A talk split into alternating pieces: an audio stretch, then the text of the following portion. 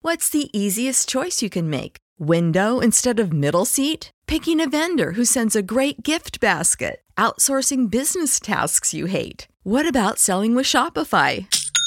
Whether you're selling a little or a lot, Shopify helps you do your thing, however you cha-ching. Shopify is the global commerce platform that helps you sell at every stage of your business. From the launch your online shop stage to the first real life store stage, all the way to the did we just hit a million orders stage? Shopify's there to help you grow. Whether you're selling scented soap or offering outdoor outfits, Shopify helps you sell. Wherever and whatever you're selling, Shopify's got you covered. Sign up for a $1 per month trial period at shopify.com slash try. Go to shopify.com slash try now to grow your business, no matter what stage you're in. Shopify.com slash try. When you need mealtime inspiration, it's worth shopping Kroger, where you'll find over 30,000 mouthwatering choices that excite your inner foodie. And no matter what tasty choice you make, you'll enjoy our everyday low prices, plus extra ways to save, like digital coupons worth over $600 each week. You can also save up to $1 off per gallon at the pump with fuel points. More savings and more inspiring flavors make shopping Kroger worth it every time. Kroger, fresh for everyone. Fuel restrictions apply. Welcome to Mystery Theater Old Time Radio, a podcast that takes you back to the golden age of radio, where the mysteries unfold in the shadows and the suspense keeps you on the edge of your seat. So grab your detective hats and get ready for another thrilling adventure.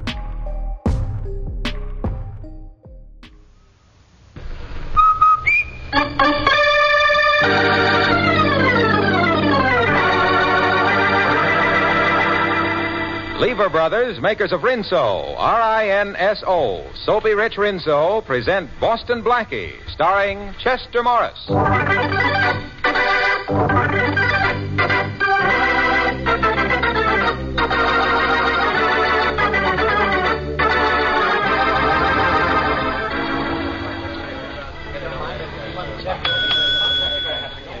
Front boy. Did you sign the register, please, sir? Right here. Yes, Miss Manletta. Is there some trouble with your room? Oh, no, it's fine, thank you. I was just wondering, do you know a Mr. Boston Blackie when you see him? No, I don't know him. I'm sorry, Miss Manletta. Well, thanks, just the same. I was supposed to meet him here in the lobby, but I've no idea what he looks like. My uncle arranged the appointment before I left San Francisco. Oh, there's a man standing over by the newsstand who looks as if he were waiting for someone. Oh? Oh, yes. Oh, I'm sure that must be Mr. Blackie. Thank you so much. Yes, ma'am. Hello there. I hope you'll forgive me. Wasn't I supposed to meet you here? Uh, you're you, aren't you? Yes? At least Uncle should have had you wear a white carnation. According to Uncle, white carnations don't stay white long in Pittsburgh. Uncle told me that you were very witty. Uh, but they do in San Francisco, you know. well, shall we go? Where to? Oh, no, don't tell me. I'd rather be surprised. All right, let's go. Oh, clerk, I found the man I was looking for. Thank you for your trouble. Uh, no trouble at all. Hello? Room clerk speaking. Hello. Uh, would you do me a favor, please? I'm supposed to meet a young lady in your lobby, and I've been delayed. Would you have a page, please? Her name is Alice Manletter. Miss Manletter? Yes. Why, she just left here a minute ago. She met someone she was expecting, and she left with him.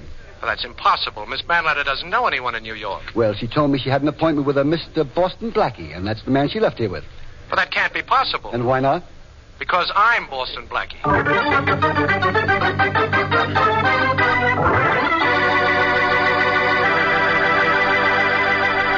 In a few moments, we will meet Boston Blackie, but uh, right now, a thought about the weather. I'll bet it sometimes doesn't seem fair to you ladies. Here it is summer, blistering hot days, days when you ought to be taking it easy. And what happens? You've got a bigger wash than ever to worry about. More towels, more of the kids' play, play clothes, more of your own wash dresses, more shirts of dad's, more everything. Well, you couldn't pick a more ideal time than now to switch to Soapy Rich Rinso. With Rinso, even the biggest, grimiest wash goes like a breeze. As little as five minutes per load with Rinso in your washer, and your clothes are sparkling Rinso white, clean as a whistle. And Rinso is safe for washable colors, too. Leaves them Rinso bright after dozens of dozens of washings. You'll be mighty proud of your Rinso wash, and proud, too, that you bought the big green and yellow package that made it so easy to do. Better get Rinso before next wash day.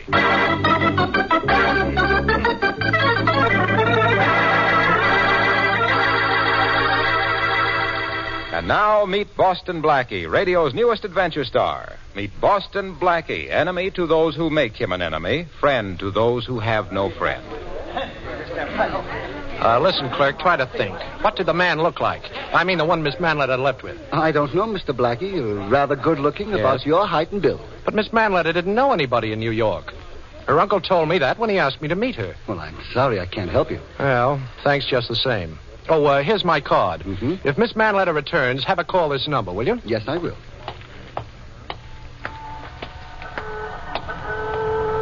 Taxi, sir? No, no thanks. Uh, look, Dorman, did you happen to notice a man and a girl leaving here about ten minutes ago? Uh, a pretty girl and a man about my height? Uh, yes, sir. Come to think of it, I did call a taxi for a couple of that that answers that description. Well, do you remember which cab it was? Uh, yes, it was the one uh, Mike O'Hara drives. Oh. oh uh, that's O'Hara just pulling up to the end of the line now. Well, thanks a lot. Here, buy your wife some flowers. Oh, thank you very much, sir. oh, Uh, O'Hara, Yes, sir. you just drove a man and a young lady somewhere. I want to go where they went. Oh, you want to follow someone? You're a bright lad, O'Hara. I don't want to get into any trouble. Maybe you better get another cab. Oh, you won't get into any trouble. You see, I'm Inspector Faraday of the Homicide Department. Oh, Inspector Faraday. That's right. Okay, step on it. Oh, sure, Inspector. I'll go as fast as I can.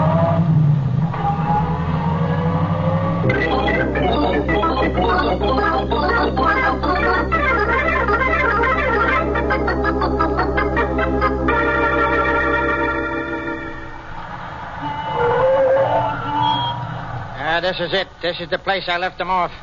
Right in front of this store. Oh, thanks. Uh, here, buy yourself a couple of cigars. Oh, thank you, sir. Gee, I'll buy you a box. No. well, how do you do? I, uh, I'm looking for a young couple who came here a few minutes ago. You're looking for a couple. I'm looking for a couple. I'll take a single yet. Nobody comes here. Only Pop and me. Even Pop ain't here now. They have nobody else. See for yourself. Well, thanks. Uh, may I use your telephone, please? Certainly. That'll be ten cents.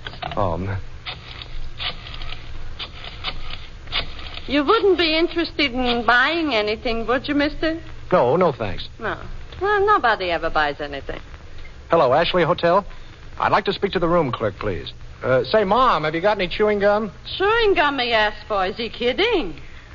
Room clerk speaking. Uh, this is Boston Blackie. Have you had any word from Miss Alice Manletter? Oh, Mr. Blackie, Miss Manletter's been trying to reach you. She wants you to come down here to see her right away. She's in room 305. Thank you very much.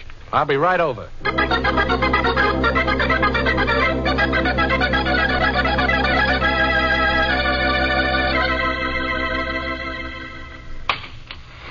Three, please. Third floor. Oh, thank you. 301, 303. Oh, here we are, 305. Come in. Hello. Hello. So you're Boston Blackie. Mm hmm. I'm glad to see you, Miss Manletter. You know, your uncle asked me to look out for you, and then you disappear. Well, you didn't even give me a chance. Oh, you mean this morning? Yes. No, I, I just met a friend, that's all. He followed me from San Francisco. Well, I, I don't blame him. I'd have followed you, too. Uh, how was your trip? Oh, wonderful. This is my first time in New York, you know. I, I practically lived in a dream all the way here. well, how do you like what you've seen of it? wonderful.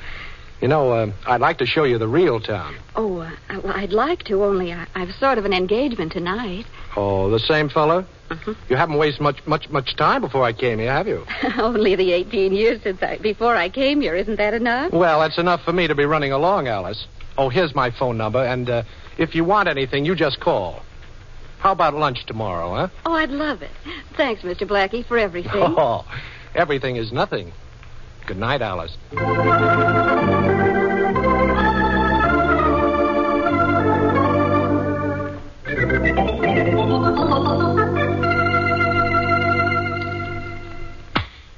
Twenty-five, boss. Nice shooting. Oh, Shorty, she's a beautiful girl. Look, why don't you forget names for a minute? Give me a good reason.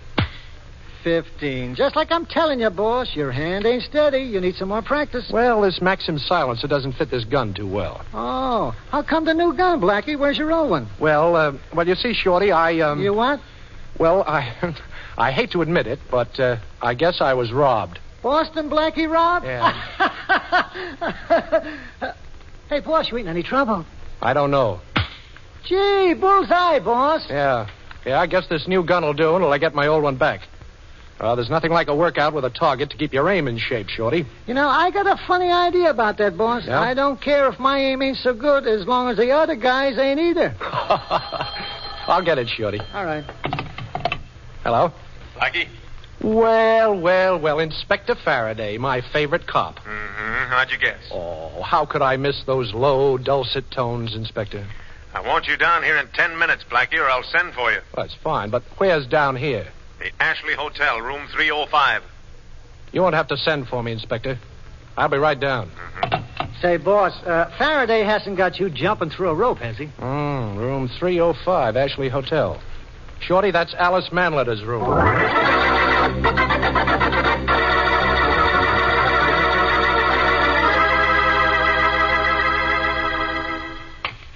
Third floor, please. Watch your step getting out. Thank you.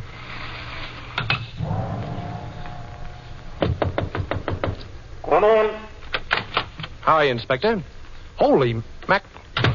Yeah, Blackie, she's dead. Dead. As if you didn't know. Oh, wait a minute. How did you know about this, Faraday? O'Hara, the taxi driver, got suspicious, so reported to headquarters. Oh. From his description, I knew it was you, then I got suspicious. So you're going around impersonating me now, eh, Blackie? Well, you should be flattered. Why did you kill her? Wait a minute, Faraday. Okay, boys, cover him. Now, don't be a dope. I promised to look after this girl. She was all right when I left her a little while ago. Yeah, maybe. After we discovered the body, the boys and I waited for you to make an appearance. We knew you'd be back. Now, Faraday, listen. This girl was Arthur Manletter's niece. Mhm. And I'll take care of whoever was responsible for her murder. No, no, I'll do that, Blackie. You killed her. Now, that's your gun in her hand. My gun. But I don't see how that. We checked the serial numbers, Blackie. I don't care what you checked. Mhm. You can't take me in for this. I didn't kill her, I tell you. Okay, maybe not. Maybe the serial number on this gun is wrong. You know what a paraffin test is, Blackie? Oh, sure, I know. All right.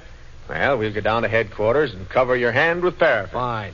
Then we'll be able to tell whether you fired a gun in the last couple of hours Now, or not. Inspector, will you listen? Yeah. This girl came to New York this morning. Mhm. She wasn't supposed to know anybody in town. Mhm. And then she told me she'd met a friend. Well, what are you trying to prove? I'm trying to prove that somebody killed Alice Manletter, and I've got to be free to find out who did it. Well, you won't be. I'll see to that personally.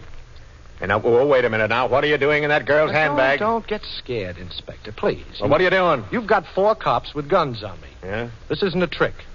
I might find something here that will help me track down the murderer. Now, we've searched this whole place, Tom Blackett. There's nothing here. Oh. Uh, wh- wh- wh- hold on. Wait a minute. What are you taking out of that bag? Well, I don't know yet. It's uh, it's just a piece of paper. Well, I'll take it. Mm, what's this?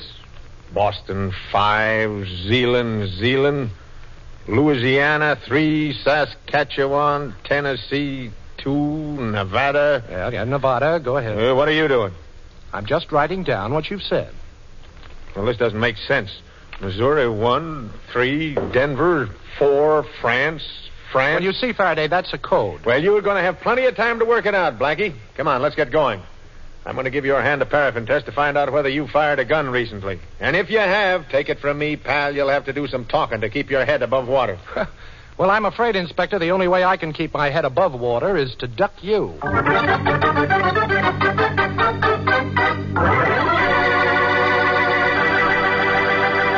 Boston Blackie apparently is in a spot.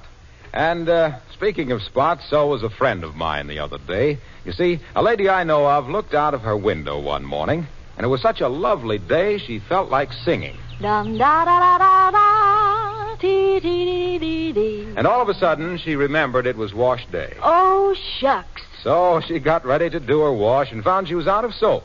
Well, time was wasting, so she borrowed some from her next door neighbor. A soap she'd heard a lot about but never tried before. Yes, you guessed it. It was Soapy Rich Rinso. And when she saw what mountains of suds Rinso made, Well, well, well, well. What do you know? and how quickly those Rinso suds soaked her clothes dazzling white, and how she only had to give the very dirty places a few quick finger rubs because Rinso gets out more dirt, She started singing all over again, like this. Rinse all white, rinse all white, happy little wash day song. Rinse all white, rinse all white, birdie sing it all day long. Your fine feathered friend has a message to send, so listen, you can't go wrong. Rinse all white, rinse all white, happy little wash day song.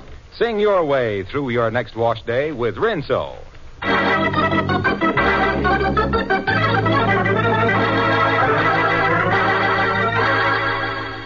Boston Blackie is in Inspector Faraday's office awaiting the police laboratory report that will show whether he has fired a gun within the past few hours so that Faraday can build a complete case against him for the murder of the girl in the Ashley Hotel. How does it feel, Blackie? To be sitting there just waiting for a report that could send you to the chair? You nervous? Boston 5, Zealand, Zealand. That's the first word. Now, you take the first letters of each word and you get buzz. Great. How do you do it, Blackie? You get bzzz. That's right. Yeah, now we know everything. Who killed the girl, what her mother's maiden name was, and what town she was born. That's exactly what I'm trying to find out. After the first letter, there's the number 5. Hmm. See, that could be the fifth vowel. You know, A E I O U. That's right. Or do you? Yes. Then the word would spell B U Z Z. Marvelous. Buzz. Buzz. Oh. Inspector, this is a clue to the murder.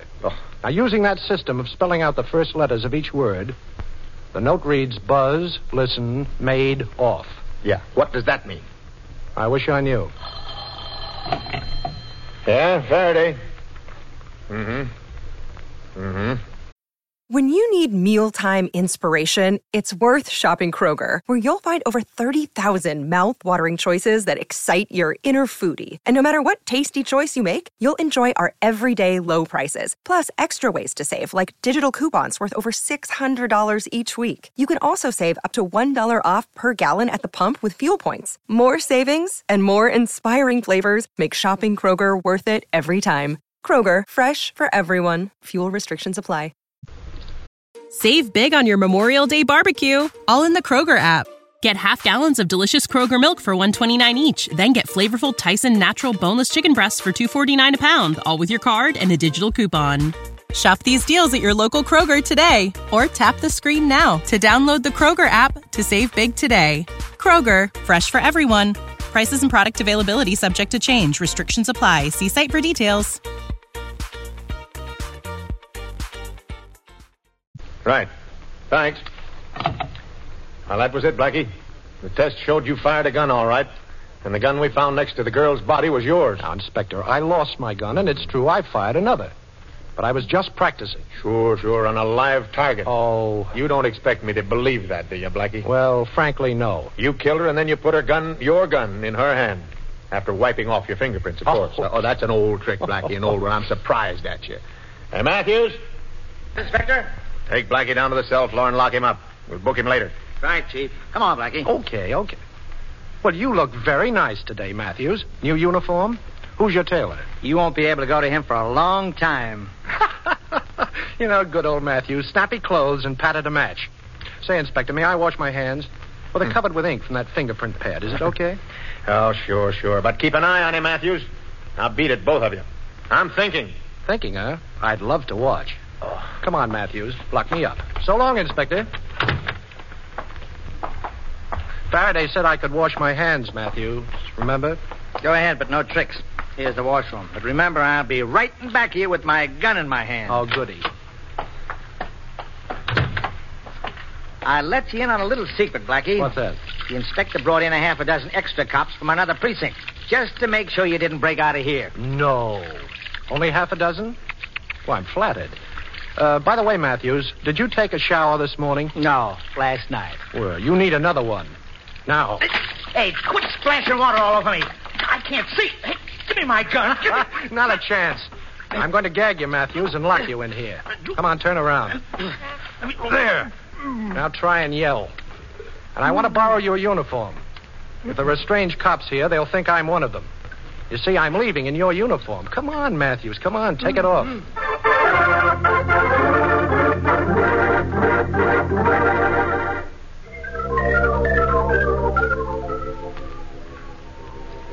Blackie, if Faraday ever finds this waterfront hideout of ours, you know we're sunk. Oh, Faraday couldn't find a skunk in a perfume shop. Would you stop worrying? Okay, okay. What do we do next, boss? Well, nothing until I get that long distance call through to Arthur Manletter.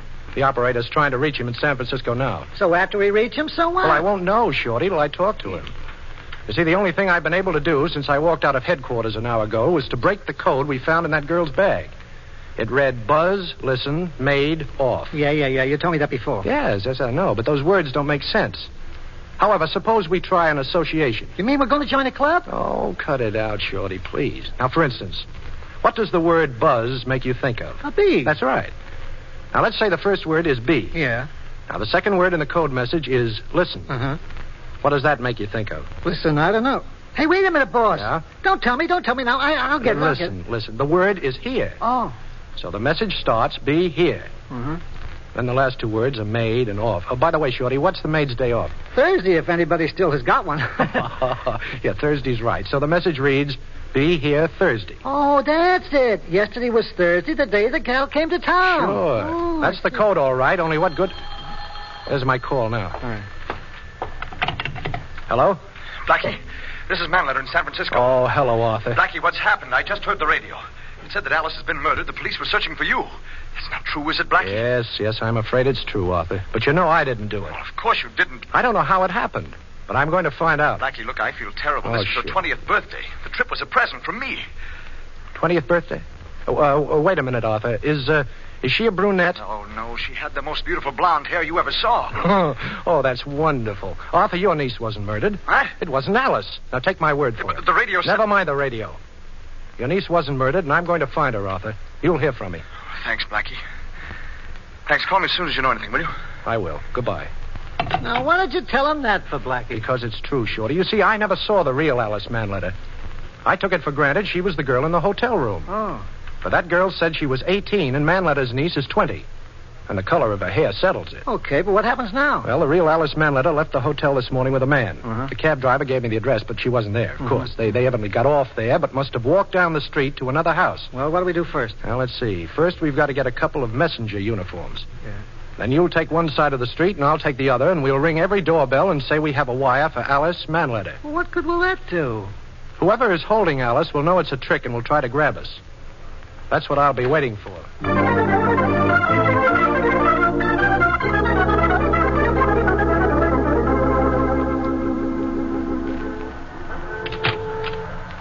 Uh, telegram for Alice Manletter. Ain't nobody here by that name. Are you sure? Sure, I'm sure. There ain't nobody in this block by that name either. I don't know. I've lived here for 40 years. Gee, this reminds me of Alan's Alley. Um, should I try the next block? Well, we'll try it together, but I got two more houses to go. Wait for me. Okay. I've got to find that girl, Shorty. Okay, boss. If it's a girl, you'll find her.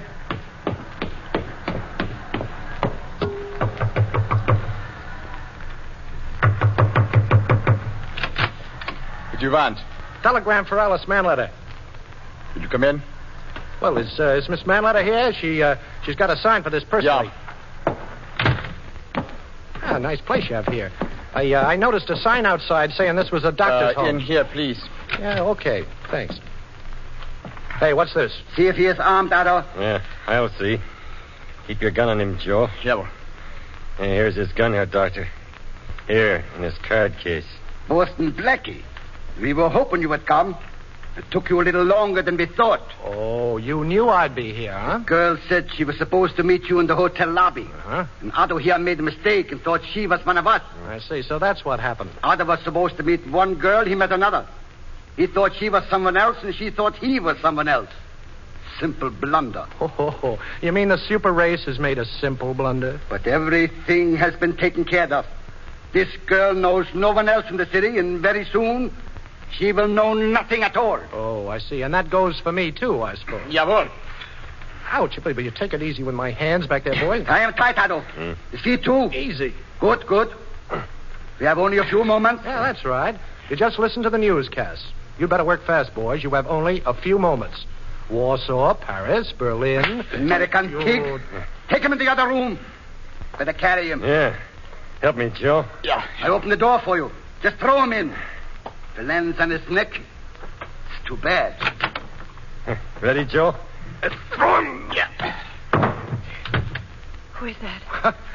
Well, I, I, I think it's me, Boston Blackie. Oh, You're, uh, you're Alice Manletter, of course. Boston Blackie, I'm so glad you're here. Thanks. So much has happened to me. Yes, I think I know most of it. You think we'll get out of here? Well, we're certainly going to try. Let's do something about these ropes. Uh, you're tied up too, aren't you? Yes. Well, they weren't nice enough to leave some lights on so I could see what it was doing. Oh, Well, there's the first one off. Now for my legs. Say, I just thought of something. That girl accomplice must have lifted my gun when I was up there, figuring that if I found out she was a spy, she could take care of me. Oh, well, the legs are free. Now I'll untie you. Thank you. What's that? They're going to send a message. We'll be able to hear what they say. The microphone's right up against the wall. Now, your hands are free. Work on your ankles, and I'll listen. All right. Yes, catch him on. Hand over four, two. Yes, catch him on. S H O E S. Shoes. One, Nevada, ten bucks. A N D. And shoes and. Uh, Yes, catch him on. Two, one, Louisiana, three, Nevada, Georgia, Wisconsin, one, them tipping. Sealing wax. Shoes and sealing wax. One, five, Tennessee, five, Missouri, Nevada. A U T U M N. Autumn. Shoes and sealing wax autumn. That, that's uh, the message so far. Geneva, one, Louisiana, one, Hanover, one, Denver, Louisiana, one, Nevada, Chicago, two, Louisiana, four, Tennessee. That spells Galahad and Lancelot. They stopped sending. Yeah. What did they say? Do you know? Now keep working on those ropes, Alice. Yes. Now, here's the message: shoes and sealing wax. That's from Alice in Wonderland. The word missing is ships. Well, that could be the first word in the message. That's the way it works? Sure. Now let's see. The next next thing was autumn. Autumn, autumn, autumn. Uh, what's that make you think of, Alice? I don't know. Oh, autumn leaves, perhaps? That's it. Then they said Galahad and Launcelot. They were two knights of the Round Table. Two nights. That's it. Ships leave tonight. That's the message. We've got to get out and stop that convoy from sailing. It'll be a U-boat pack waiting, waiting for it sure. I've worked the knot loose, I think. Good. Now give me your ropes. I'm going to need them. What are you going to do? Well, they'll be in for us in a minute. Is um, is there a chair in the room? There's one next to me. I'm leaning against Good. I'll put it alongside the door and stand on it. When the Nazis come in, you'll be in back of the door and slam it shut behind them. But they'll see us. Oh no, no, no, not a chance. The room is too dark.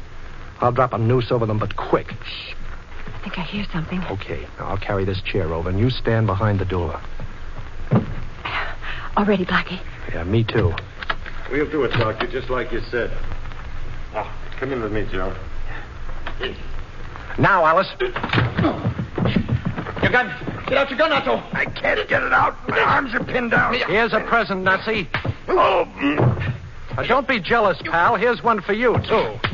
Oh, you can take it, huh, kid? Okay. Oh. Well, I guess that does it, Alice. What is going on in there?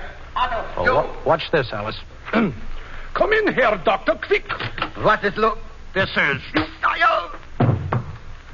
Alice. Alice, get on that telephone in the other room quick. Tell the FBI what you know. Then call Inspector Faraday while I keep an eye on these Nazis. Now, when you get him, I hold want it, you... Blackie, hold it. Don't move. I've got you cold this time. Well, hot or cold, you'll hate yourself in the morning, Faraday, but I'm glad you're here. How did you manage it? I managed it, boss. I What? got worried and I couldn't bust in here alone, so I called your old friend Faraday. Oh. Yeah, and I landed up here with both feet in ten minutes flat. When you do anything with your feet, Faraday, flat is the right word.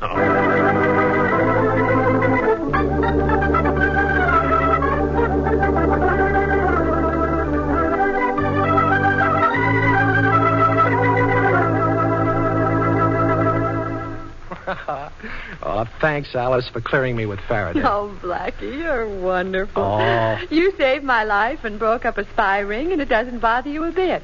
Don't you feel good about it? Oh, I should say I do. So good, I'm going to celebrate. Alone? Oh, no, no. You're coming with me, Alice.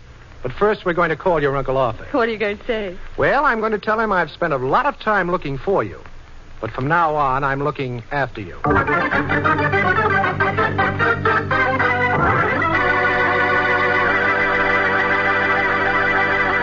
We'll be back in just a moment with an interesting preview of next week's program.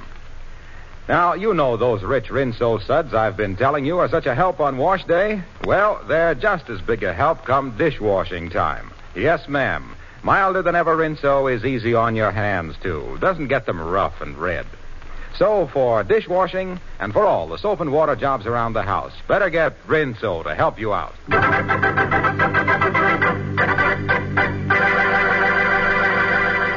Now, uh, Matthews, you say this is a complete record of the people who came into Gordon's store yesterday? That's right, Inspector. Mm-hmm. Mrs. Van Dyke Smythe, George Ellis, Lady Mary Andrews. Hey, quite an exclusive list of customers for a small shop. Yeah, ain't it? Let's see now. Eh, eh, this name here. Was he a customer? Yeah, Inspector. Gordon says he was in about noon, but that could have been a coincidence. Matthews, when a string of pearls is missing from a certain store, and a certain party was in that certain store, and the certain party's name was Boston Blackie, that's no coincidence.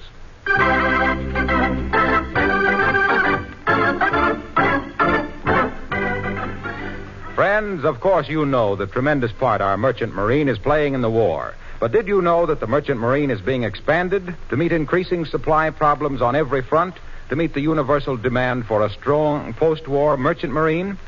Yes, six ships a day instead of five will soon be coming off the ways of our shipyards, and every one of them must be manned by 40 to 50 men. So, if you have had previous sea experience, or if you want to get into a well paying job, where everything you do will help to win the war and to build your own personal future, then join the United States Merchant Marine.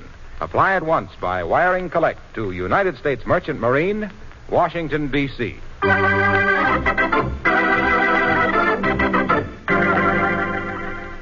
Warm weather's here, and that means greater danger from perspiration. Protect yourself. Use Lifebuoy in your daily bath.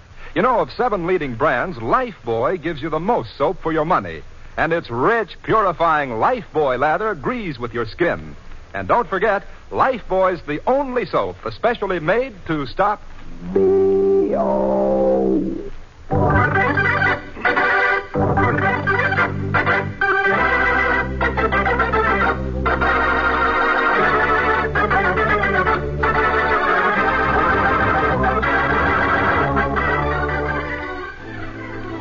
Be sure to listen at this same time next week for another exciting adventure with Boston Blackie. You can see Chester Morris as Boston Blackie on the screen at your favorite movie theater. Boston Blackie's latest Columbia picture is One Mysterious Night, soon to be released. Richard Lane appears as Inspector Faraday, music by Charles Cornell. This is Harlow Wilcox saying good night for Boston Blackie, brought to you by the makers of Rinso, the soap that gets clothes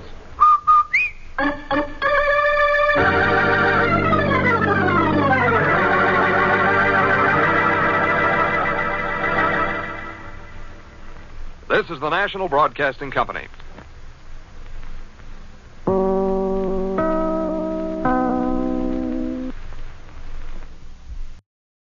This episode from the life of Sherlock Holmes will be transmitted to our men and women overseas by shortwave and through the worldwide facilities of the Armed Forces Radio Service.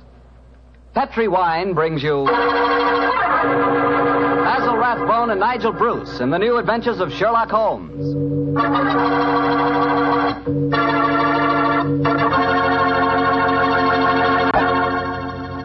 The Petri family, the family that took time to bring you good wine, invites you to spend the next half hour listening to Dr. Watson tell us another exciting adventure he shared with his old friend, that master detective, Sherlock Holmes. And say, let me tell you something I found out just the other day. Steaks are really back again. Good, thick, juicy porterhouse steaks. Mm, That's for me. A thick, tender steak on the rare side, together with a glass of Petri California Burgundy. You know, Petri Burgundy is a perfect mealtime wine. And with meat or any meat dish, it's the very last word in good eating. Honestly, when you taste the wonderful flavor of that rich red Petri Burgundy, you're tasting one swell example of the art of winemaking. It's full flavored and just about the most delicious wine that ever poured from a bottle. Try it the next time you have steak or chops, or the next time you have hamburger or pot roast. Believe me, Petri Burgundy is the best friend a good meal ever had.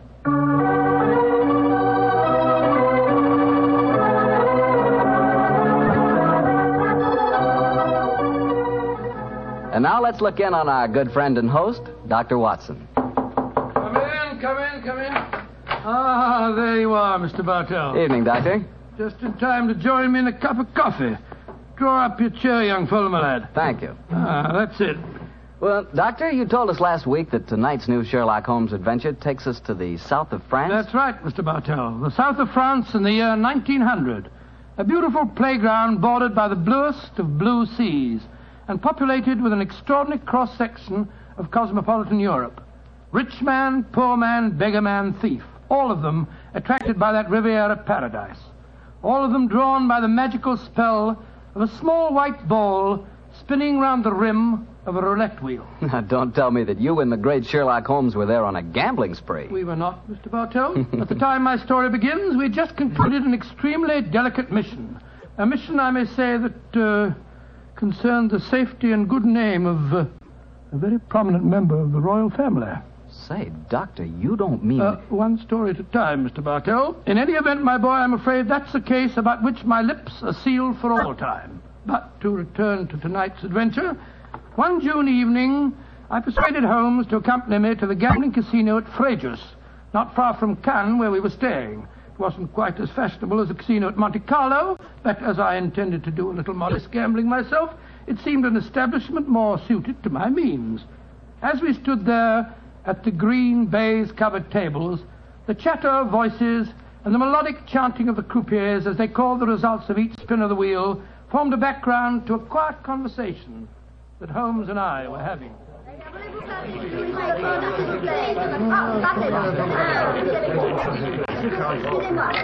Pass it! very fast! Lost again, Watson. Oh, confounded. That number 10 must come up soon. Oh, why not cut your losses, old fellow, and come for a stroll with me on the Well, waterfront? just let me wait a couple more bets, Holmes. I, I have a feeling that 10 is bound to come up in a minute. Watson, I believe the blood of a gambler courses through your veins. Oh, there's no harm in taking a little flutter once in a while. Why don't you risk a few francs, Holmes? No, thank you, my dear chap. The law of averages convinces me that my money is safer in my pocket. In any case, I'm a little dubious as to the integrity of this particular casino. Huh? What makes you say that? Well, you will observe that this roulette wheel has a double zero. Most continental wheels have only a single one. It would indicate that this house is extremely concerned with its percentage. Mesdames et messieurs, faites vos jeux. Oh, just two more turns of the wheel, Holmes, and I'll take that walk with you. Oh, Mrs. Hirspielen, why do you not be from the other side of the table? Why must you always stand next to me? Hello. The trouble up there. I've placed my bet, so, so let's go and see. I ask you, sir, why do you play here beside me? I'm afraid I don't see any reason why I can't play wherever I. Swish, you are. You've broken my luck. Ever since you come to the table, I've done nothing but lose. Please to move away. Well, move away yourself if you don't like my company. Heinrich, why do you not stop now? You've already lost more than we can afford. One more throw, sir. I can win it all back if only this young man will move away. Why should my husband move? He's had a bad run of luck, too. Oui, un ne va plus. Neuf. Rouge, impérément. Ah, you've lost again, Watson. Heinrich, you must stop now. I must stop him, sir, because I've lost everything. I hope you're satisfied, Mr. American. You've broken my luck and ruined me. I hope that you in your turn will be ruined too. Heinrich! Heinrich, wait for me! I never heard such rubbish in my life. Were you listening to him, sir?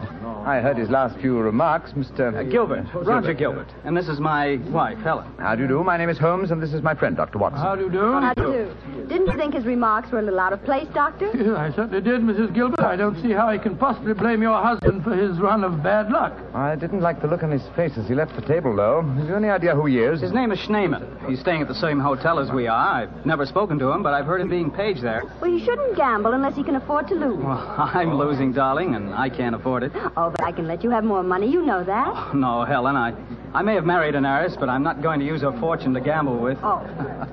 I'll lose my own money and then I'll quit. Mesdames et messieurs, faites vos jeux. You lost it, Watson? Yes, Holmes. This time I know that number 10 is going to come up. It's got to.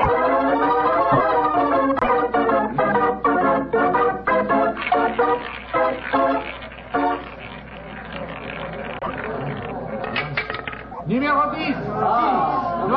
Ten at last. I've lost again, darn it.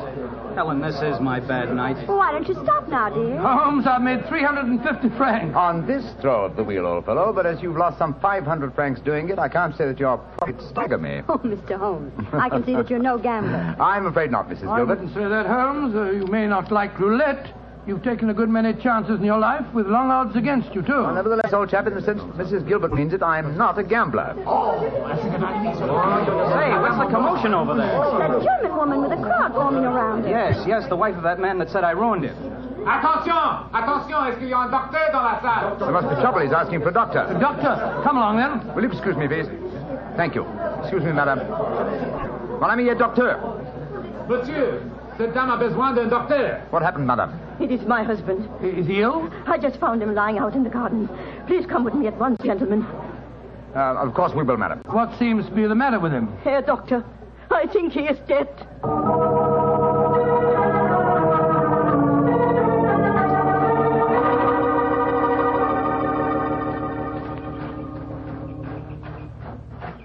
He's lying by that tree, Doctor. Please see if you can help him. Somebody else seems to be on the scene before us. Who are you, sir? I am Monsieur Chevray, director of the casino. Do any of you know this poor man? I am his wife. Is he? Is he dead? I. I am afraid so, madame. Let me look at him.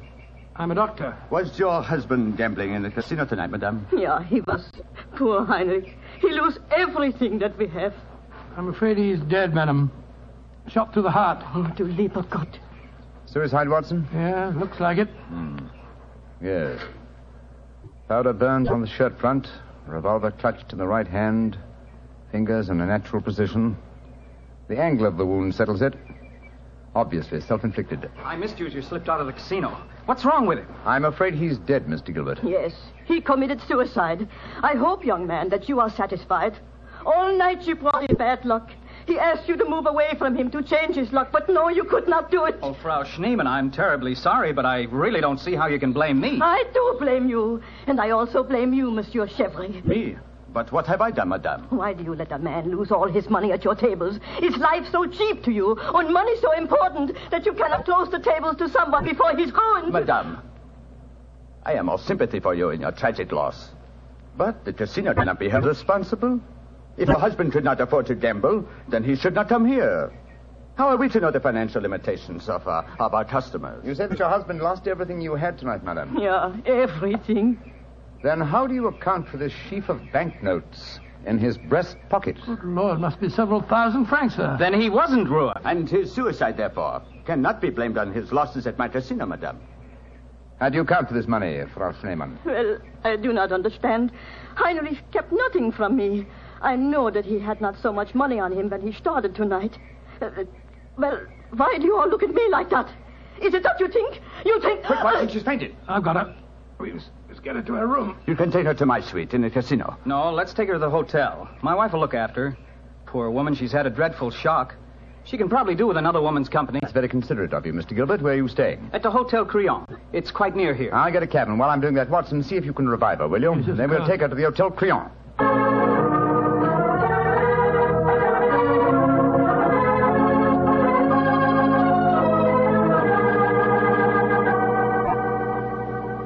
It's very kind of you, Mrs. Gilbert, to let us bring the poor lady into your suite. Well, it's the least I can do, in spite of what she said about Roger bringing her husband bad luck. I'm sure she'll need your help when she wakes up, Helen. Yes, I think you'll find that she'll sleep for some hours. I gave her a strong sedative. Well, we were just about to have a drink, gentlemen. Do you care to join us?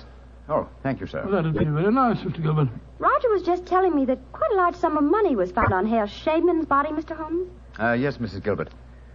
Several thousand francs. It's very puzzling, Holmes. Why should a man commit suicide with so much money on him? I think the answer is obvious.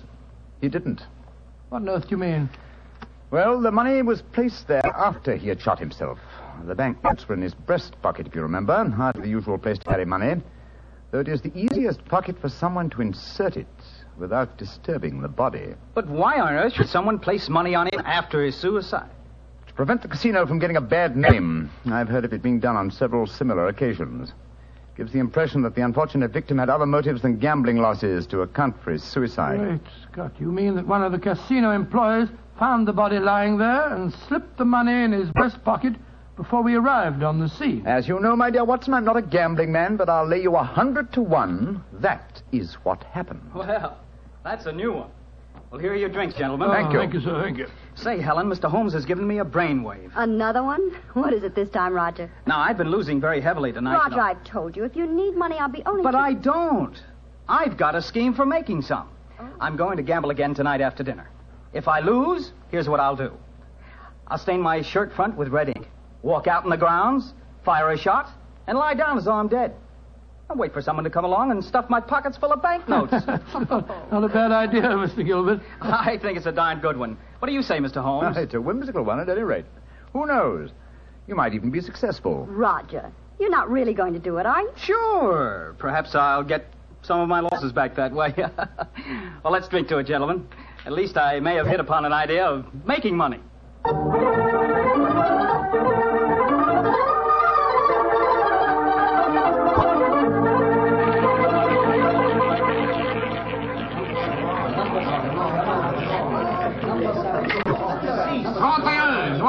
My dear Watson, you'll have to work hard at your practice when you get back to England.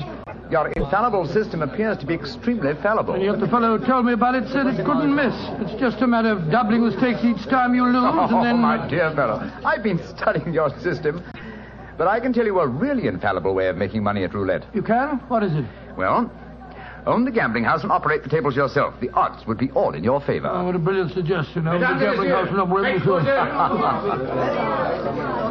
for before. Not gambling for tonight, Watson? It's nearly 11 o'clock. Yeah, I think so. Let's take a stroll round the other table, shall we? By the way, old fellow, the young American, Mr. Gilbert, was losing heavily again tonight. He was? I wonder if he'll try that trick that he threatened, the one with the red ink and the shot in the night. I shouldn't be at all surprised. As a matter of uh, interest, I saw him leave the tables about half an hour ago.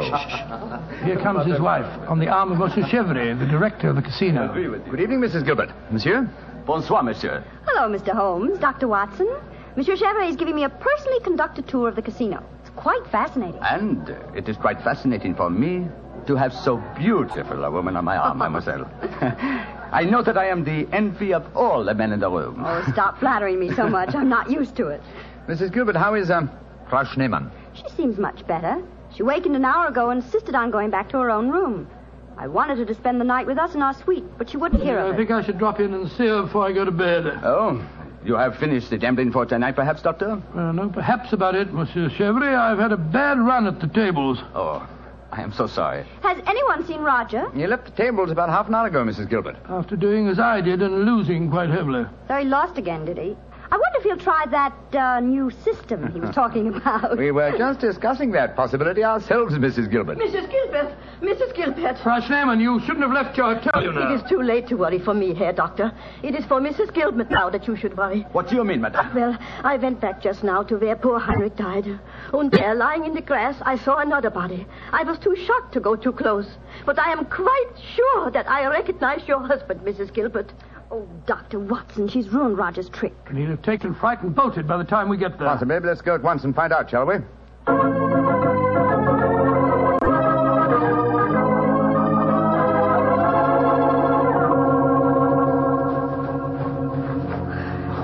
He, he hasn't gone. He's, he's still lying there. It's a most convincing spectacle. That red ink really does look like blood. Yes. And blood sometimes looks like red ink. Mr. Gilbert, Roger, get up. The joke's spoiled. Roger, get up. I'm afraid that's impossible, Mrs. Gilbert. He's dead.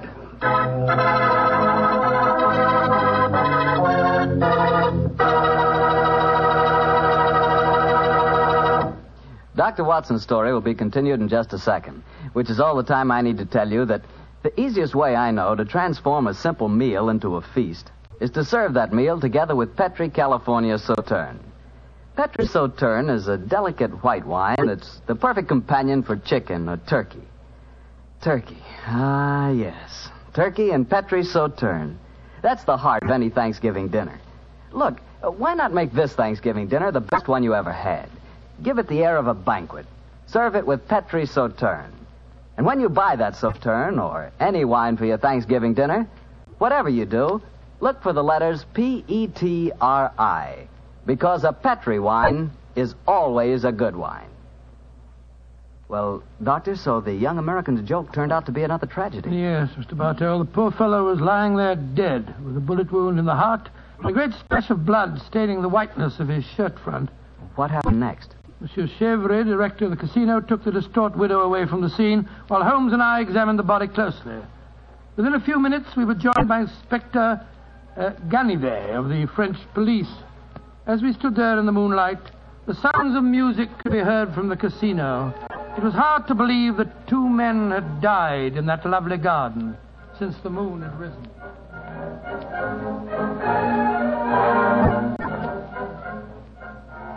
Monsieur Holmes, you and Dr. Watson have concluded your examination. Yes, Inspector Ganavere. You favor me with your observations. You say that you are certain that this is not another suicide? I'm sure of it, Inspector. Look at the wound. The bullet entered the body at a direct right angle, whereas a self inflicted shot is always fired obliquely. Yes, that is so. Then uh, you suggest that this man was shot from above as he lay on the ground pretending to be dead. I'm convinced of it. Why, Monsieur Holmes? Well, for two reasons.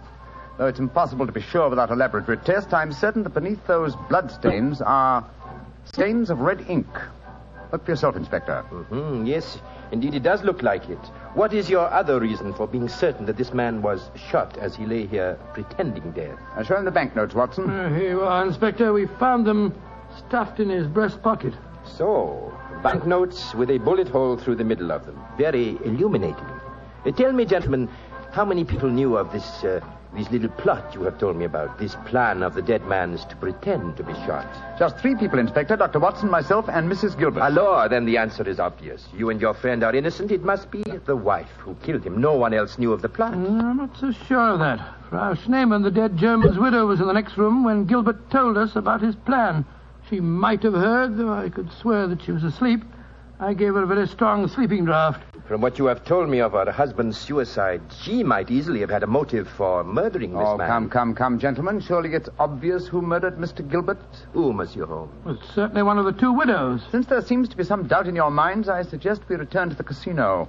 I can promise you the answer to your question within a very few minutes.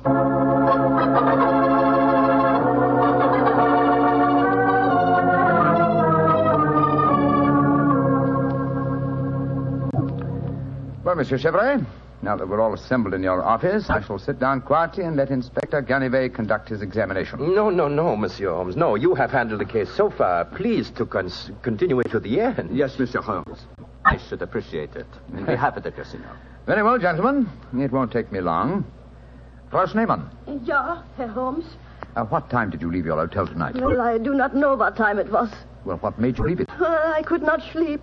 I knew that they had taken poor Heinrich's body away, but I felt that I must walk back there. It was the last place I saw him alive. How close did you come to Mr. Gilbert's body when you saw it lying there? Oh, close enough to see who it was. Then I ran into the casino to tell his wife I knew what had happened. Uh, How did you know? You say you uh, didn't come close to the body. I could tell by every line of the body as it lay there. I could tell because I knew that poor Heinrich's death would not be avenged. Thank you, Frau Schneemann. That will be all. You may go. Monsieur Holmes, she has no alibi. Surely you should Inspector stop her. Ganivray, if I'm to conduct this investigation, I must do it my own way. Pardon, Monsieur Holmes. Please continue. Uh, you may go, Frau Schneemann. Mrs. Gilbert, Yes, Mr. Holmes. where were you prior to our meeting in the casino tonight, just before we discovered your husband's body? After I left the hotel, I walked over here along the seafront. Can anyone verify that statement? I suppose not. I didn't meet anyone that I knew. And what did you do when you arrived at the casino? I played a little chemin de fer. A few moments later, Monsieur Chevrolet came over to the table and asked if he might escort me over the club. Ten minutes after that, we walked into you and Dr. Watson. That is quite true, Monsieur Holmes. I can swear to it. Thank you, Mrs. Gilbert. I'm sorry to distress you with these questions. You may go. I'll wait outside, Mr. Holmes. I must know what happened. Wait for me there, madame. I shall join you in a few minutes and escort you home. Ah, well, another suspect with a poor alibi, alibi eh, Ganivett? I must say, Monsieur Holmes, your methods puzzle me. It seems to me that both those women should be watched. Yes, I agree with the Inspector Holmes. Please don't worry, Inspector. I've asked two of your plainclothes men to keep an eye on the ladies. And now, Monsieur Chevrolet, I'd like to ask you a few questions. Ask me any questions you wish, Monsieur Holmes. Thank you. You will agree that it is the custom of the casino to put money on the bodies of suicides after their death. To give the impression that gambling, gambling losses were not responsible for the tragedy. Well, I, I do not think. Oh, come now, Chevrolet. I know that is a fact as well as you do. Exactly. Now, on those rather gruesome occasions, whose responsibility is it to secrete the money? Yours? Or do you entrust the matter to an underling? I do it myself. I see. Did you place the money on Herr Schneemann tonight? Yes, Monsieur, I did. And did you also perform the same service on the body of Mr. Gilbert? No. I knew nothing of that death until a German lady, Frau Schneemann, came running into the casino. Excuse me interrupting, monsieur. Uh, Of course, Inspector. What is it? I think that you are wasting time. It is obvious that Madame Gilbert committed the crime. She knew of her husband's plot, she had no alibi, and she had the motive. For is not uh, marriage itself the greatest of all motives for murder? Oh, my dear Inspector, Oh, how very cynical. Madame Gilbert did not kill her husband. I know it. And what is your opinion, Watson? Well, it's that German woman. She had no alibi either. And remember, she was half mad with, with grief. Mr. Shipwright, you say that you know Mrs. Gilbert is not guilty. How do you know? I was with her myself at the time the murder was committed. Oh, indeed. How very interesting. And what time was the murder committed? Well, it, it was. It, it was. Our investigations have never established what time the murder was committed, Monsieur Chevrolet. I'm afraid you've walked into my trap. You've given yourself away. Great Scott, Chevrolet, it, it was you. Chevre, I've known you a good many years, and this is going to be a hard thing to do. I am going to arrest you. Oh, no, you're not, Delivery. Put down that revolver, sir. Do not be frightened, Doctor. I am not going to shoot you. Chevrolet, why did you murder Roger Gilbert tonight? Surely you know that too, Monsieur Holmes. Because I am in love with his wife. She is young, beautiful, and rich. It did not occur to me until I saw the young fool lying there tonight pretending to be dead. In my profession, it is natural that I should carry a revolver. What was simpler? Mr. Gilbert gave me the perfect opportunity. I, I could not resist it. Put down that revolver, Chevrolet. Why are you all so frightened? Surely you know how I am going to use it this time. I think so, monsieur. But it's a coward's way out. What an unperceptive remark for such a perceptive man. No. No, all my life I have been a gambler. I gambled tonight for the highest stakes of all, and. and I lost. No. No, I am not afraid to pay for my losses. Au revoir, monsieur!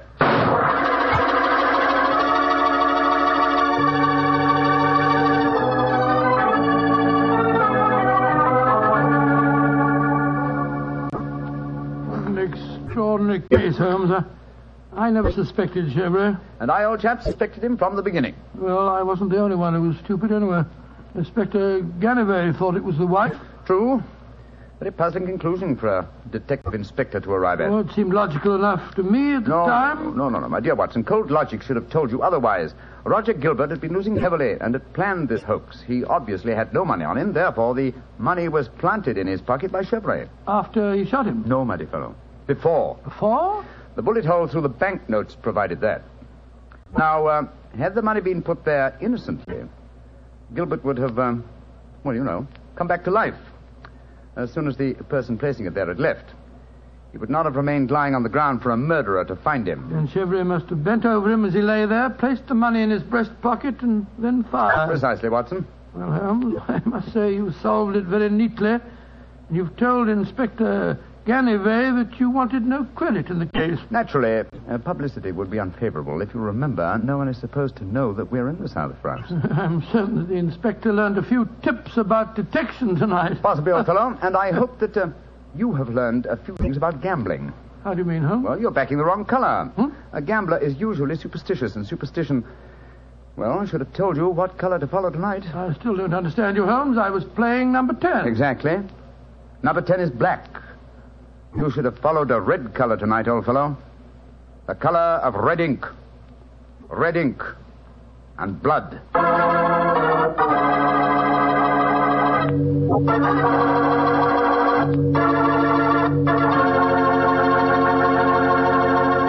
Say, Doctor, that was a swell story. I- I didn't know you liked to play roulette. you know, I figured out a system for roulette.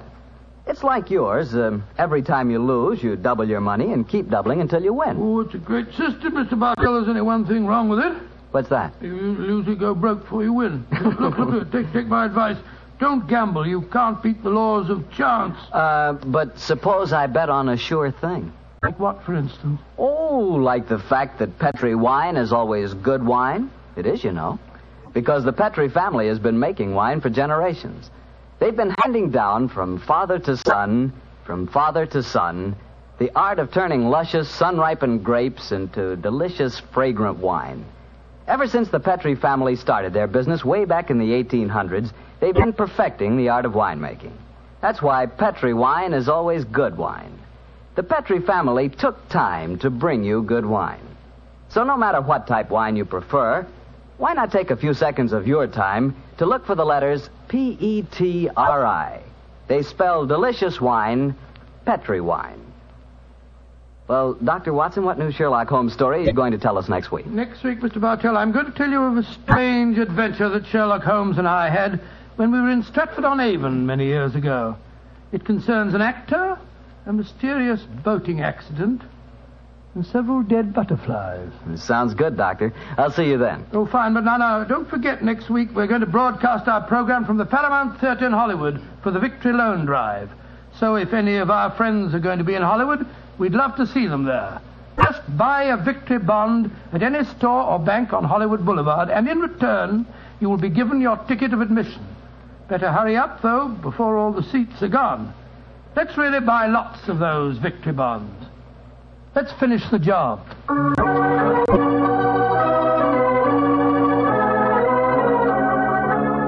Tonight's Sherlock Holmes adventure is written by Dennis Green and Anthony Boucher and was suggested by an incident in the Sir Arthur Conan Doyle story, A Study in Scarlet. Music is by Dean Fossler.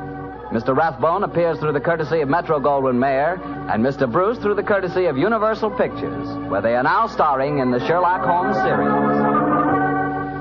The Petri Wine Company of San Francisco, California, invites you to tune in again next week, same time, same station. This is Harry Bartell saying goodnight for the Petrie family. Sherlock Holmes comes to you from our Hollywood studio. This is the Mutual Broadcasting System.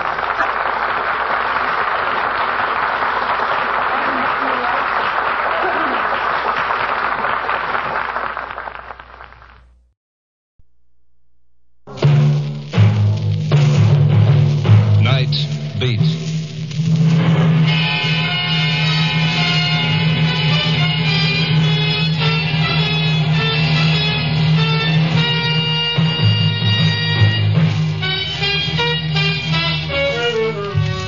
Hi, this is Randy Stone. I cover the night beat for the Chicago Star. You know, stories start many different ways, but this one began modestly enough with a zero on a typewriter. That's right, cipher, naught, nothing. But to one man of Chicago's four million, that zero meant death. Night Beat, starring Frank Lovejoy as Rudy Stone.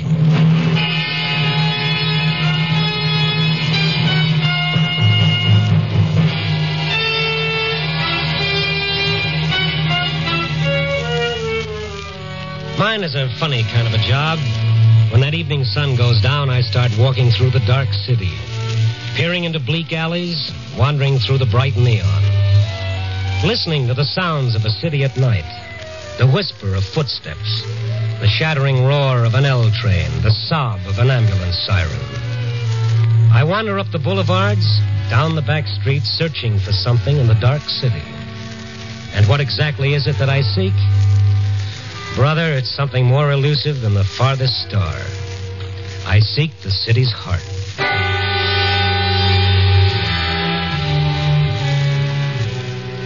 Tonight I must have walked for miles. The cold wind off Lake Michigan, ad living with my ribs and the hot breath of my deadline biting into my neck. Then ahead of me I saw that friendly oasis in the darkness, Benny's All Night Beanery, otherwise known as Tomaine Junction. Throwing caution to the winds, I started through the door for a cup of coffee. Operator.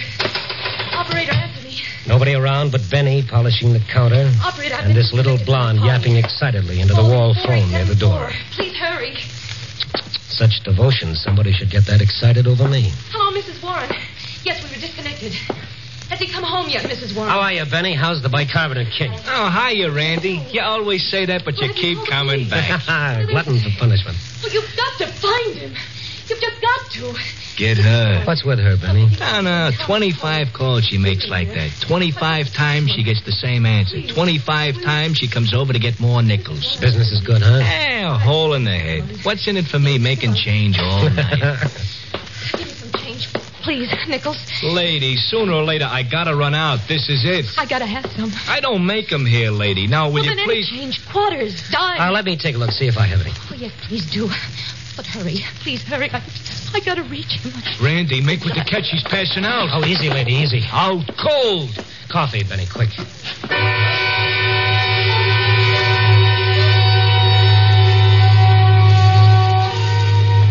It's one thing I'll say. If Gabriel's trumpet doesn't succeed in waking the dead, all they've got to do is send for some of Benny's coffee. After I got a couple of sips down the girl's throat, she started coming out of it. Tears rolling down her face, her whole body trembling with sobs. Oh, come on now. Now stop it, honey. Stop it. What happened to me? You passed out, but good. What time is it? Oh, it's 9.45. I've got to find him. I've just got to. Oh, now take it easy. You're still shaky. Now, come on. Have a few more sips of this so-called coffee. Oh, no, no. Well, if you think Benny's coffee is bad, you ought to try his hamburgers. I've just got to find him. Who have you got to find? The man. What man? The man I killed.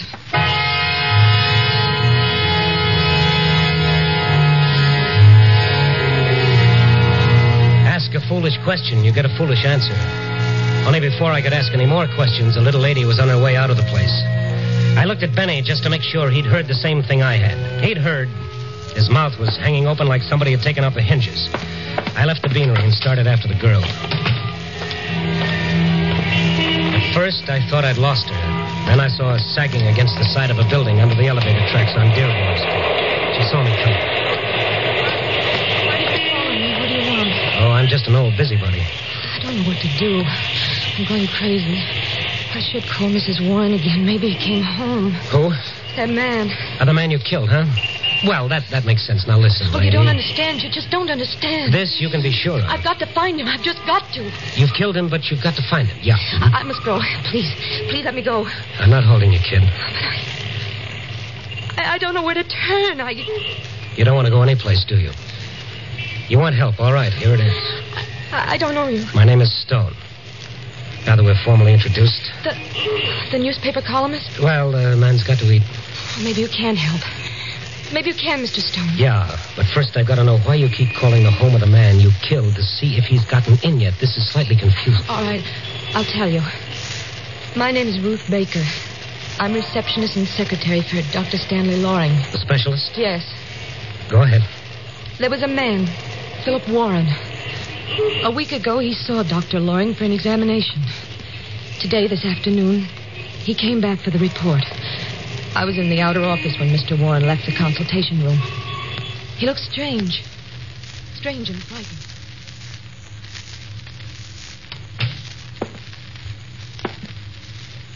Will you give me a cigarette, Miss Baker? Oh, certainly, Mr. Warren. Here. There's a lighter on the table. Never mind. I, I don't want a cigarette. Is there, is there anything wrong? Hey, what time have you got? 3.15. You're a minute slow, All that? but a minute is important. Very important. Ooh, If you're going to catch a train. No, it's always important. Well, yes, I, I suppose it is. Oh, yes. You know, I've, I've lived all my life that way, paying attention to time, being punctual. Hmm.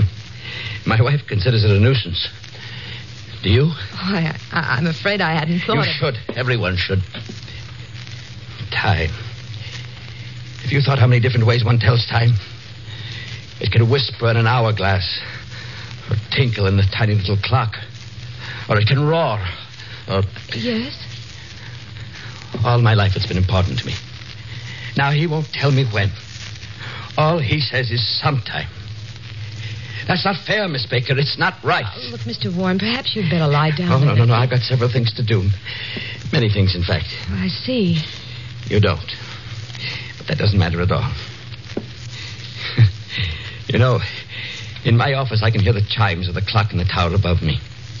I've always listened to them. I, I like them because time is important. But I never heard them chime midnight. Midnight? I guess midnight is a special time. It's neither tomorrow or today. It's, it's in between.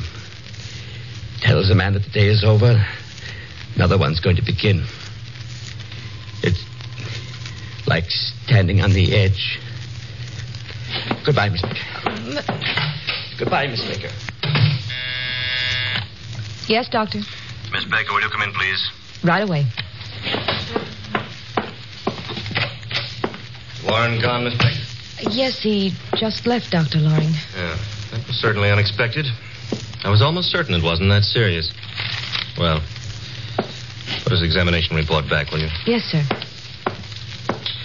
The closed file, Miss Becker. The, the closed? Yes. Oh, I'm sorry. Wh- What was it? An inoperable condition? Oh, now I see. See what, Miss Becker? Why he acted so strangely. Oh, don't worry. You'll go home, think about it. When the first shock wears off, you'll accept it. What else can you do? What else can anyone do? After that, I went back to my desk, Mr. Stone. I was checking my files, and Come on, Ruth. What? I made a mistake. A horrible mistake. What was it? Well, when a patient comes in for examination, only Dr. Loring knows his name. The technical laboratory has only a number, a, a number on a card. Mr. Warren's was 5129. I typed it wrong. I typed 5120. The card number of another patient. It was a mistake. I put Mr. Warren's name under the wrong laboratory number, the number of a of a man who is going to die. Certainly, Dr. Loring will be able to tell if Warren. Well, just a routine checkup would indicate symptoms. It, it took actual laboratory work to, to make certain. Oh, I see. He'll kill himself. He's that kind of a man. And if he does, I've killed him, murdered him. And if I I don't want to live, I'll kill myself. Oh, now, come on. Come on. Now, there's no time for that. Does Dr. Loring know? I, I told him right away. And he tried to reach Warren? Oh, we've been trying since this afternoon. Hmm? At his home? Everywhere. He, he must have gone home first because he left his wife a note. Suicide note? Yes. Ruthie, come on. Let's go. Well, where? To Warren's home. And if he's not there, well, well, Chicago's a big city. It'll be tough finding one man among four million people. But we can try.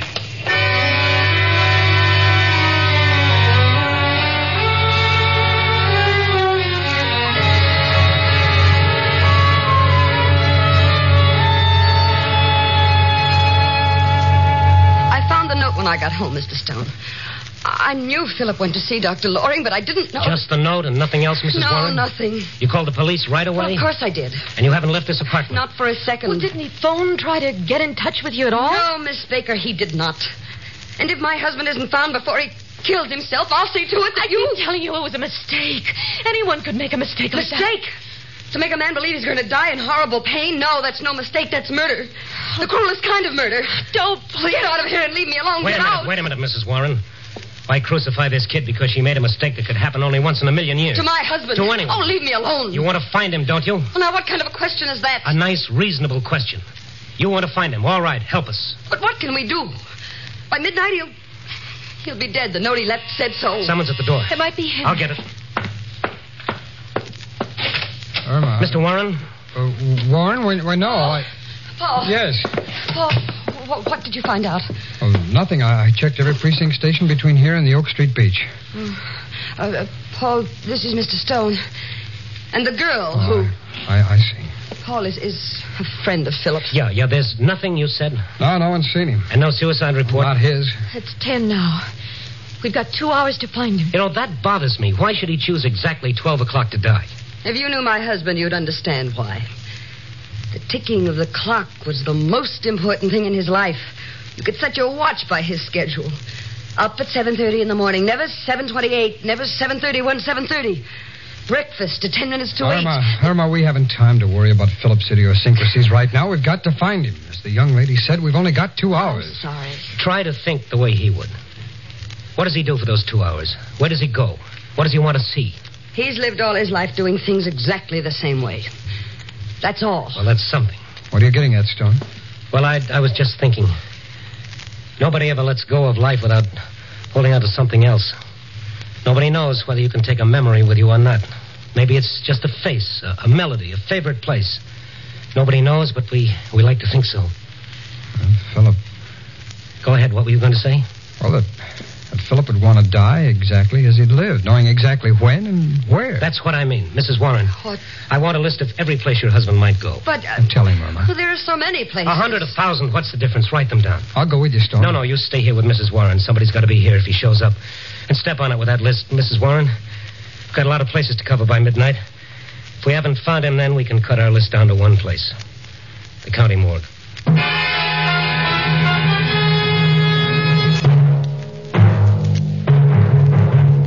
Night Beat stars Frank Lovejoy as Randy Stone.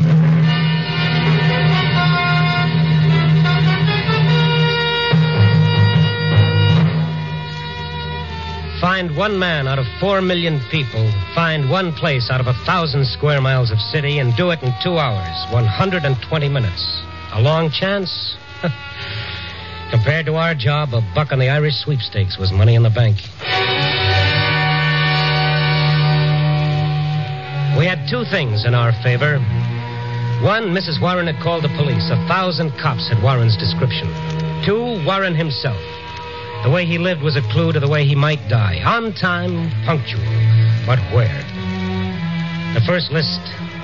The first place on this list was a little restaurant where he sometimes ate. They knew him there, all right. Uh, Mr. Warren? Uh, yes, I know him. Has he been in here tonight? Tonight? Yes. Yes, tonight. I see you don't know Mr. Warren very well. Mr. Warren comes here on Tuesday evenings only. This is Monday. Cross off one place. Go to the next. Yes, they knew Mr. Warren. No, he hasn't been in tonight. This is Monday. He comes here only on Fridays.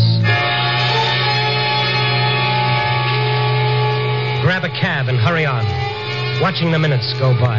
Watching Ruthie die a minute at a time. Telling her no matter how bad we were doing, the cops would find him for sure. The cigar store, where he stopped for cigarettes, missed him by an hour. The newsreel theater, sure, an old customer, but he comes on Wednesday for the new weekly show. Ruthie wanting to call Mrs. Warren again to see if the police had found him yet, but no time. Forty minutes gone, an hour lost, going down the list. Hey, Ben, late edition, get your paper. Hey, kid. Oh, paper, mister? No, not right now. Listen to me. Every night a man stops by here. His name is Warren. Oh, I know. What about him? Oh, Well, has he been here tonight? Sure. Hey, what gives with that guy? What do you mean? Well, any other night he's by here six o'clock sharp. Tonight he comes past after ten, buys a paper, a late edition. He's never done that before. In fact, I, I never seen him after six. Which way did he go? Did he say anything to you? Nothing. All he does is buy the paper, walk away, and then he throws the paper away like he don't want it in the first place. Which way did he go? Uh, straight up Michigan, and that way. You got to admit it's unusual. Yes, I admit it. I admit it. Thank you. Come on, cabby, move.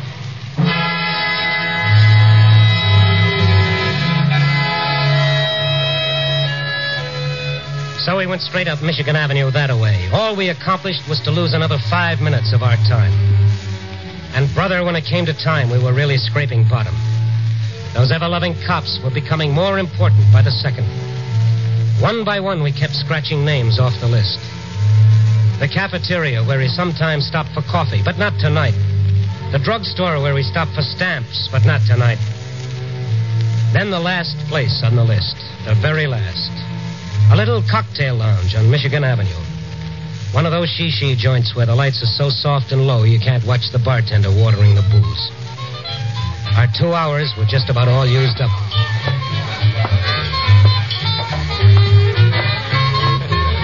Help you, sir? Oh, pal, if you can, nobody else can. I beg your pardon? I'm looking for a man named Philip Warren. Do you know him? Oh, yeah, yeah, quite well. I consider Mr. Warren one of my special customers. Was he here tonight?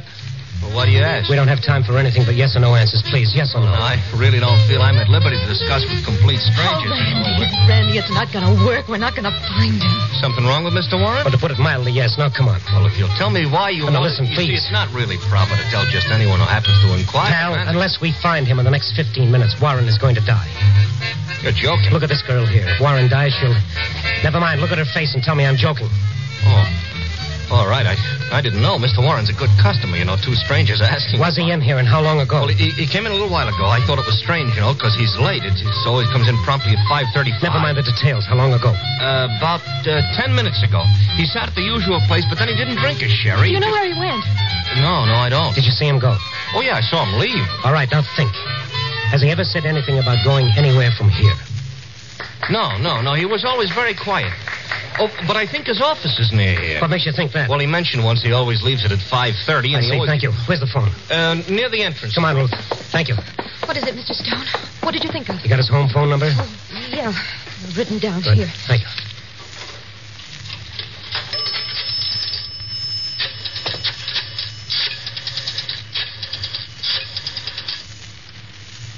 Why are you calling there? I want to know where his office is. But why? All his life, punctual, methodical. Everything to him was a habit. Maybe it's a crazy hunch, but I could be right. He could have gone to his office. Yes, you could be right. Come on, come on. Answer, answer. They gotta be there. They said they'd stay. Oh, But they don't answer. Ruth, do you remember where his office is? Must be on your records. I don't remember it. Oh, but we can go and get it. Oh, there's no time. Try it again. They're not there. I told them to stay there, the fools. I. What? The phone directory. Might have a business listing for him. Warren, Warren, Warren, Warren. Warren, Paul. Paul Peter. Th- Philip, Philip Warren. Is it? No, only his home phone, the number I just called. Mr. Stone. What? If Mrs. Warren isn't home, she might have gone to the police. Maybe they found him. That could be it. Keep your fingers crossed that they found him alive.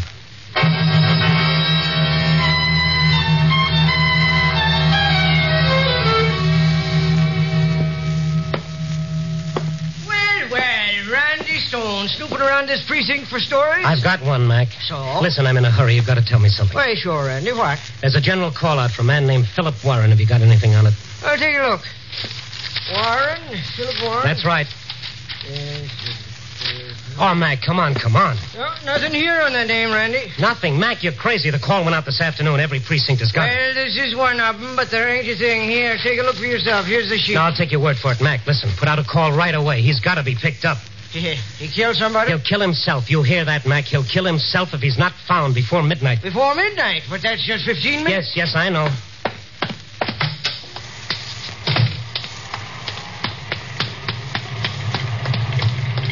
What did they say? They didn't have a call for it. That's crazy. They must have.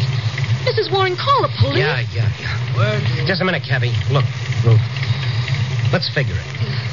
That last cocktail lounge, the bartender said Warren came in every evening at 5.35, that he left his office at 5.30. Mm-hmm. That makes his office a five-minute walk from the cocktail lounge. And and what he said to me, remember? What, what, what? He said he liked to sit in his office and listen to the chimes from the tower above his office. Tower, tower, five minutes from that cocktail lounge on Michigan Avenue. Look.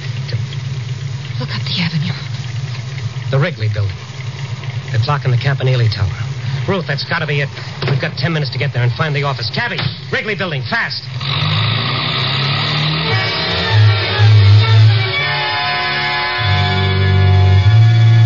The red and the traffic lights didn't mean a thing, but it still took us three minutes to get to the Wrigley building. When we got there, the hands of the clock in the Campanile Tower pointed to seven of twelve. And as we looked up, the larger hand crossed out another minute of Warren's life. One more went by before the night watchman heard me pounding at the doors. And then he opened them.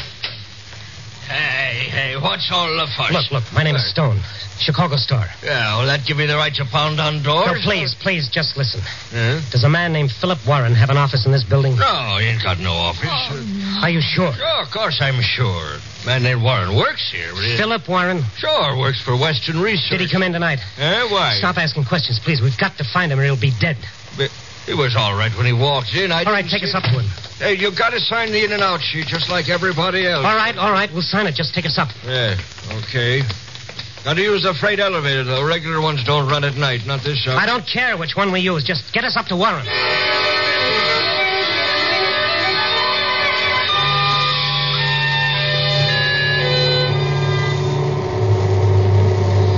I stopped looking at my watch while that freight elevator droned its deadly way up to the floor where Warren had his office.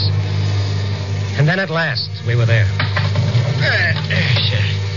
Western Research Office is right down that way. I'll just. You'll call the police. Call the police. Tell them you're calling for me to get here as soon as they can. Oh, sure, okay. Thank you. Come on, Ruth. There it is. There's no light inside. It's open. There's no one here. Find the light switch. I, I All can't. right, never mind. I'll light a match. What's the matter? I thought I saw someone at the desk when you lighted that match. All right, follow me. Look. Mrs. Warren. What are you doing here? Well, I thought of the same thing you did, and I. Herman, you still here? Yes, Paul. Mr. Stone is here, too. Stone? Yes. Uh, d- d- turn on the light, Paul. Why wasn't the light on in the first place? Well, w- We thought if Philip came here and saw a light, he wouldn't come in. That's right, Stone. We, we called the police. They had nothing yet, so so we came here. We, we thought that You called the police? We, we- we just couldn't stay home and do nothing. The police didn't tell you anything, huh? No, everyone's looking for Philip. I'll ask you nice, Paul. Where is he? I don't understand. Let's stop playing patty cake. Where is he? I tell you, we don't know. Sure you do. Well, you're one of his best friends. Where is he? Come on, give. Well, we don't know where he is. We came here for the same reason You you, never did. called we... the police about your husband like you said. You didn't want them to find him. You're insane, both of you. Come on, Paul boy. Tell me where he is. I tell you, I don't know. Now let's try it again. Come on. Stone, you're a... Never mind me. Let's stick to the subject of the moment. Where is he? I told you. Where is he? All very neat and clean, wasn't it? Let the old boy kill himself. Just don't do a thing about it. Stop it, Stone, stop it. You tell me when, Paul. How much insurance was he going to leave to your lady friend? You sure it isn't one of those non-cancelable policies, Paul? You know some of them don't pay off on suicide. Tell me where he is. Tell me. Stop it! Stop it! Stop it! Stop it! He's on the tower. He's on the top. Top of the building. I saw him. He's going to jump. Here's your boyfriend, Mrs. Warren. Catch! The tower, Ruth. Come on. The elevator. No time. Tower's only two flights up. Come on, I'll need you.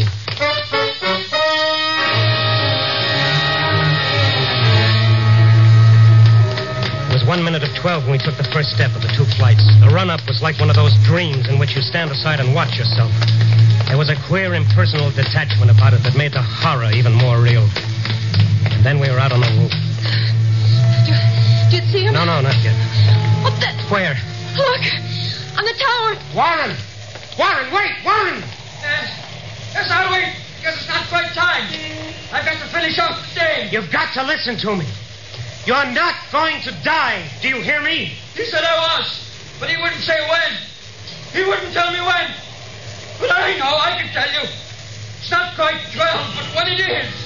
Warren, look here! Ruth, make him listen to you. Mr. Warren. Look at me. You know who I am? Yes, I know. I know everybody in the world. And I could see everybody from here. Please. The report was a mistake. You're not going to die. Do you hear? It was a mistake. Please listen to me. You're lying. You're all lying. Everybody lied to me all my life. You want me to suffer. I can't. I tell you I can't. And I know when I'm going to die. But you're not. It was a mistake. My mistake, not the doctor's. I swear. We're not lying to you. I swear it. Randy. Randy, why? Oh, mother in heaven. Get your boys ready, Max. Uh, they're all set. But him?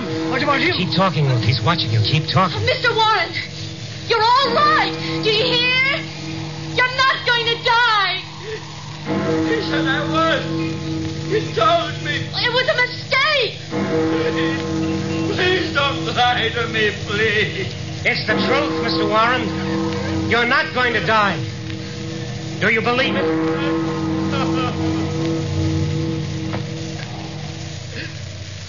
Thank heaven. Thank heaven. You can get him now, Mac. He'll hold on until your boys reach him.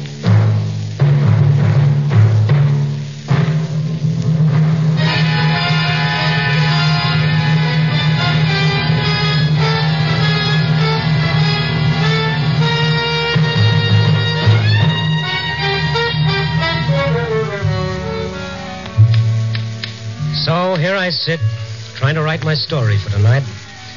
But I keep hitting that one key. Zero. Zero, cipher, naught, nothing.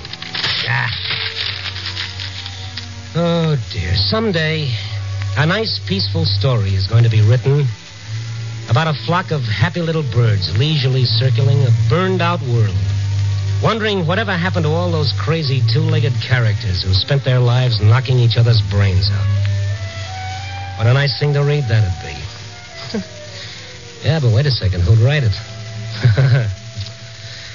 All right, you broken down two bit philosopher. The makeup editor's got to go home, too. So let's get going. Hello? Give me a rewrite.